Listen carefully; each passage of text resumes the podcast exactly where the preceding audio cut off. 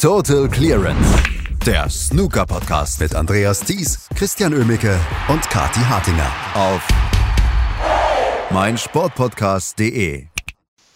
Das Snooker Masters im Alexandra Palace kennt alle seine acht Viertelfinalisten. Und gestern wurde hier bei Total Clearance noch darüber gemeckert, wo ist denn die Spannung? Naja, wo ist sie denn? Gestern gab es sie dann beim Match zwischen Judd Trump und Ryan Day. Und darüber müssen wir natürlich sprechen. Das tue ich heute mit Christian Emmeke. Hallo Christian. Hi Andreas. Da muss man einmal nur schimpfen, ne? Ja, manchmal ist es so einfach. Ne? Vielleicht hätten wir das Anfang der Woche machen sollen. Aber da wussten wir ja noch nicht, wie das läuft, dass das tatsächlich so lange dauert, um mal richtige, echte Nerven zu zeigen, ein bisschen Nerven zu lassen, einfach auch bei diesem Turnier, was ja bisher durchaus eher deutliche Ergebnisse hervorgebracht hat. Und ja, es ist schon kurios. Gestern haben wir ja auch gesagt, ähm, wir vermuten eher bei Bingham gegen, äh, gegen Wilson einen Decider und bei dem anderen Match einen deutlichen Sieg. Ja, sollte dann genau andersrum kommen. Sollte genau andersrum kommen. Judd Trump gegen Ryan Day, das war das Spiel des gestrigen Nachmittages und ähm, war es denn hochklassig oder war es nur dramatisch? Weil das Ergebnis an sich am Ende steht ein 6 zu 5 für Judd, Judd Trump, ist schon knapp genug. Aber wie es zustande gekommen ist, da ist ja, da sind ja sämtliche Gefühle mobilisiert worden bei und sämtliche Emotionen mobilisiert worden. Ja, also ins beste Match der Masters-Geschichte wird dieses äh, jetzt nicht eingehen. Also es war jetzt nicht das hochklassigste, bahnbrechende Snooker, was wir da gesehen haben. Ähm, beide hatten sehr viele Probleme mit dem Lauf des Tisches vor allem und haben sich sehr oft verstellt, haben dann oft auch leichtere Lochfehler eingebaut. Also eigentlich ging es so wirklich Stück für Stück hin und her.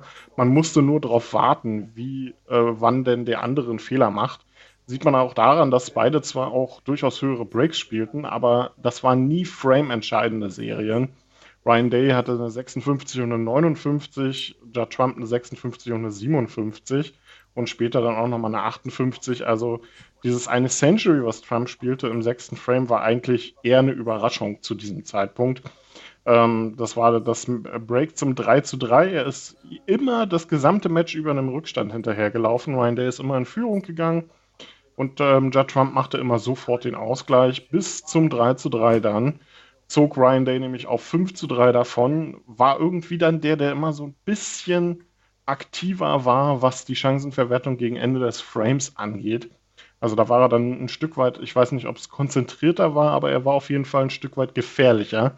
Hatte dann auch die besseren Argumente im taktischen Spiel und so ging das Match erstmal in seine Richtung und wirklich geglänzt haben aber beide nicht zu diesem Zeitpunkt.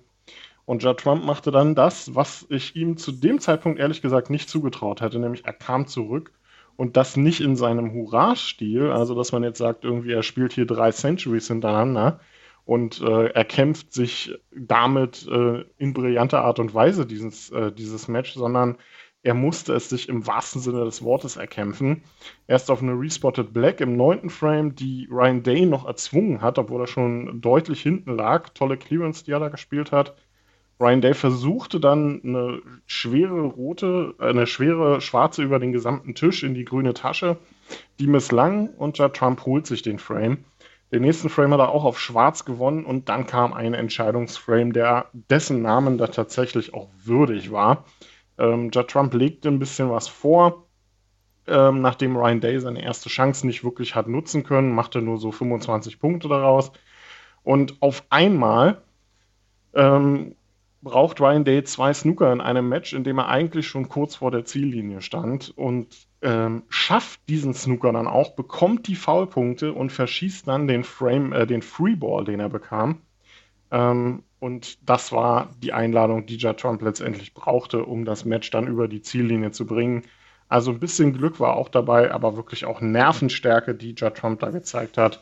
Ähm, wird sich aber, und das steht, glaube ich, jetzt schon fest, stark steigern müssen, wenn er gegen ähm, Barry Hawkins eine Chance haben will. Zumindest wenn Barry Hawkins so spielt, wie er es im ersten Match gemacht hat. Judd Trump hat das gestern ja auch in den sozialen Medien nochmal äh, verkündet, dass er gesagt hat, was für ein Match das war, äh, was er da überleben musste. Und er hat dieses Match gewonnen. Ryan Day, man muss ein bisschen für ihn mitfühlen oder mit ihm mitfühlen, weil das ist eine riesen Chance, die er da verpasst hat. Ja, durchaus. Ähm, passt aber auch so ein bisschen unter, nicht unter die Karriere von Ryan Day, aber so, so ein Stück weit schon. Also ähm, Ryan Day ist ja auch jemand, der immer so ein Stück unter dem Radar läuft, den man eigentlich eher zu spät auf dem Zettel hat, selbst wenn er innerhalb der Turniere dann gut agiert.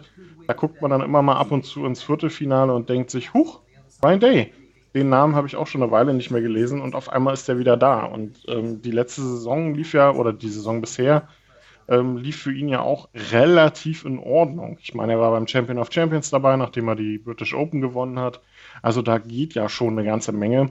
Aber ähm, wenn es so in die richtig großen, tollen Matches geht, dann fehlt ihm immer noch so ein Stück weit zur Weltspitze und das merkt man dann leider auch. Wobei man ihm das gestern tatsächlich dann auch nicht wirklich vorwerfen kann. Er hat seine Chancen, er hat die Chancen gehabt, hat sie dann halt einfach nicht genutzt gestern.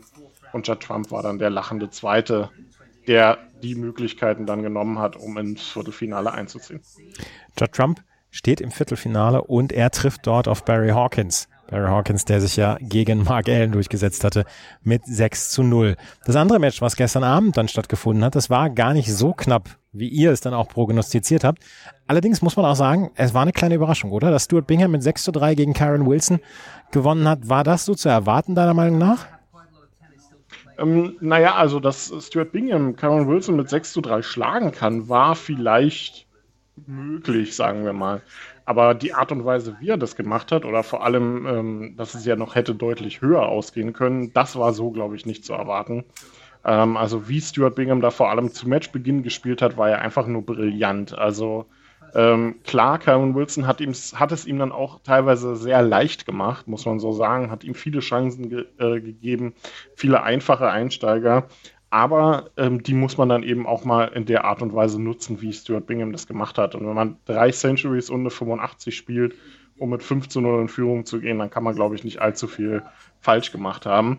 Und Stuart Bingham ist ja auch irgendwie so ein Mann für äh, Triple Crown Events inzwischen. Man hat den bei normalen Turnieren ja kaum noch auf dem Zettel, aber wenn es in die großen geht, Weltmeisterschaft, Masters, inzwischen UK Championship noch nicht ganz, die fehlt ihm ja noch zum, äh, zur Vervollständigung der Triple Crown. Aber da ist er irgendwie ziemlich gut dabei. Und ähm, Karen Wilson muss sich dann so ein bisschen fragen, was er gerade mit seiner Saison so wirklich macht. Denn ähm, auch wenn er in Fürth gewonnen hat, ist das alles noch nicht so wirklich ähm, toll, was Karen Wilson da spielt. Also ähm, gestern, nachdem er dann noch zurückgekommen ist nach dem 0 zu 5, diese drei Frames, die er da gewonnen hat, die waren auch wirklich richtig gut. Aber warum braucht er sechs Frames, um ins Match reinzufinden? Das, äh, oder fünfeinhalb in dem Fall. Ähm, das ist dann so eine Frage, die er sich da mal dringend stellen muss, wenn es jetzt so in Richtung Saisonhöhepunkt geht.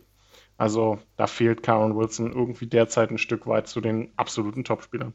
Aber Stuart Bingham hat sich da nicht noch in irgendeiner Weise ins Boxhorn jagen lassen, beziehungsweise dass er nervös war oder so nach dem 5-3. Der hat ja auch alles gesehen in seiner Karriere. Naja, also man hat dem schon angemerkt, ähm, nachdem er dann, also im sechsten und siebten Frame muss man sagen, ja, okay, da konnte, konnte er nicht viel machen, da hat er keine echte Chance gehabt. Ähm, Karen Wilson hat da einfach relativ schnell die Breaks äh, reingezimmert. Aber im achten Frame hat er Möglichkeiten und auch im neunten Frame braucht er ja letztendlich zwei Anläufe, um den dann sicher zu machen. Und man hat ihm im neunten Frame dann auch schon so ein bisschen angemerkt, dass der Druck jetzt ein Stück weit wieder da ist.